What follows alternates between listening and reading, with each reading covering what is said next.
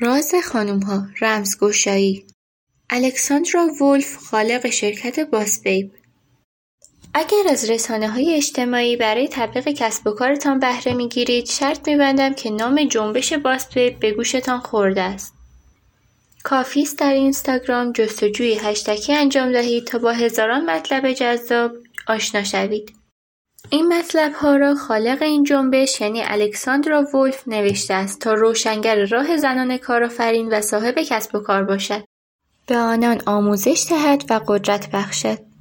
فعالیت های باسبیب در جهت قدرت دادن به دختران است تا بزرگ بیاندیشید. وقتی الکس شبکه باسبیب را راه اندازی کرد برای یه مصاحبه ویدیویی با من تماس گرفت و بعد هم دوستی ما آغاز شد. از آن زمان به بعد یکدیگر را حمایت کرده ایم و به دنبال روش های خلاقانه برای همکاری با یکدیگر گشته ایم.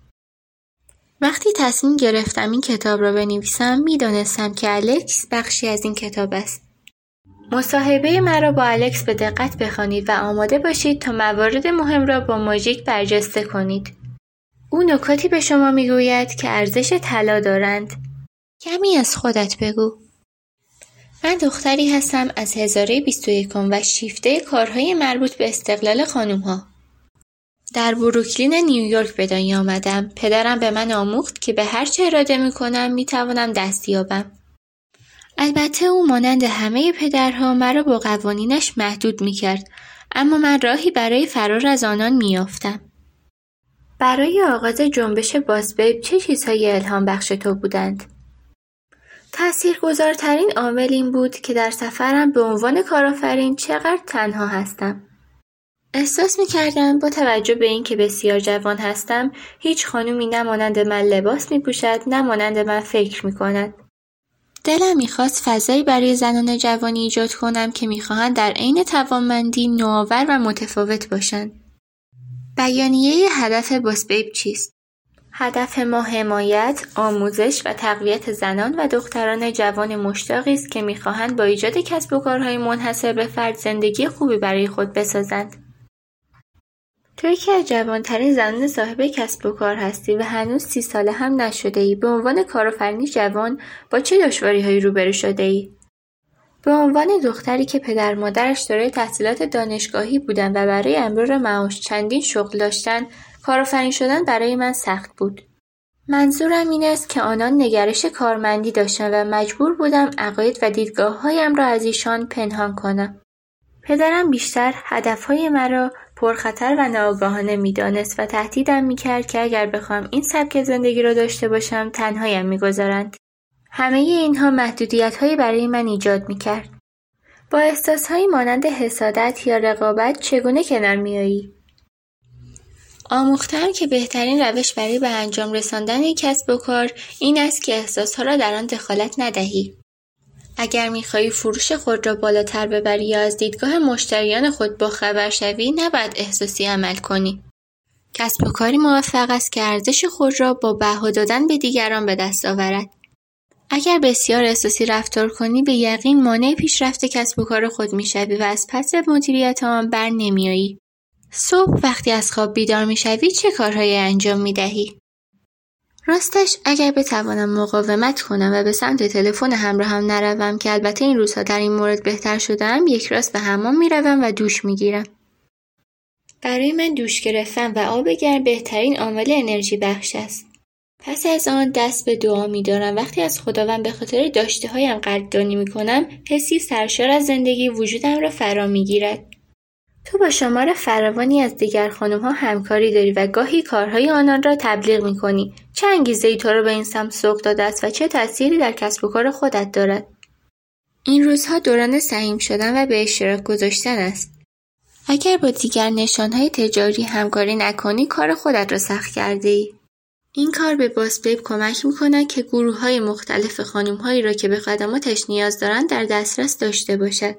از آنجا که ما حضوری گسترده در اینترنت داریم، کارآفرینان دیگر نیز به ما ملحق می‌شوند تا خود را سریعتر و وسیعتر به مشتریان خود معرفی کنند. بر احساس ترس چگونه چیره می‌شوی؟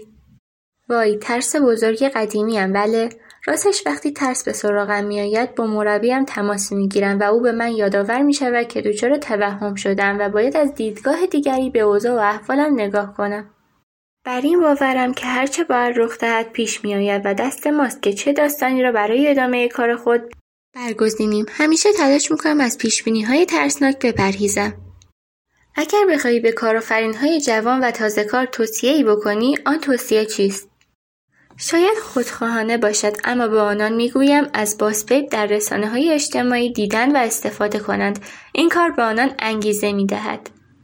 باید قواعد بازی را بیاموزند. در غیر این صورت در فضای رقابتی کسب و کار دچار سردرگمی می‌شوند. راز ها اعتبار بیشتر دادن. رژیم رسانه اجتماعی بگیرید.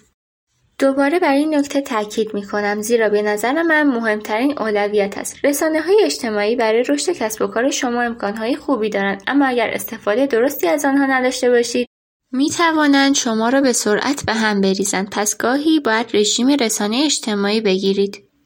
وقتی احساس می کنید خیلی درگیر رسانه های اجتماعی هستید به خودتان استراحت بدهید. برای خودتان در تقویم تاریخهایی را یادداشت و در طول آن روزهایی تعیین شده اینترنت را قطع کنید گوشی همراهتان را خاموش کنید دست کم سه روز در هفته دو ساعت را بدون برقراری ارتباط با دنیای بیرون بگذرانید. از فضای مقایسه و الگو برداری بیرون آیید و با خود و حقیقت درونتان ارتباط برقرار سازید. وقتی در تقویم خود ساعتهایی از روز را به دور بودن از فضای اینترنت و های اجتماعی اختصاص دهید آن ساعتها را چگونه گذرانید؟ مراقبه و عبادت کنید. مراقبه و عبادت به معنای این نیست که چهار زانو بر روی زمین بنشینید و در سکوت غرق شوید هدف از تمرکز و عبادت پاک کردن ذهن از حواس ها و تمرکز بر ابعاد مثبت زندگی و قدردانی است هیچ چیز به جز عبادت و مراقبه نمی‌تواند شما را به فکرهای سیال و خود حقیقی نزدیک سازد. دست کم ده دقیقه در روز در جایی آرام و بدون تنش نفسهای عمیق بکشید برای خودتان ذکری بگویید. عبارت تأکیدی مخصوص را که به شما انرژی می‌دهد تکرار کنید برای مثال بگویید من در پناه خداوند کامل هستم و زندگی ارزشمندی دارم شما در چه زمانی تمرکز و عبادت می کنید؟ عبارت تأکیدی مخصوص شما کدام است؟ چیزی را که می خواهید وجود داشته باشد خودتان خلق کنید. به جای آنکه چشمتان به دور و برتان باشد و ببینید دیگران چه خلاقیت هایی دارند به توانمندی های خود فکر کنید. دوست دارید چه کار خاصی انجام دهید؟ دوست دارید چه محصول ویژه‌ای بسازید؟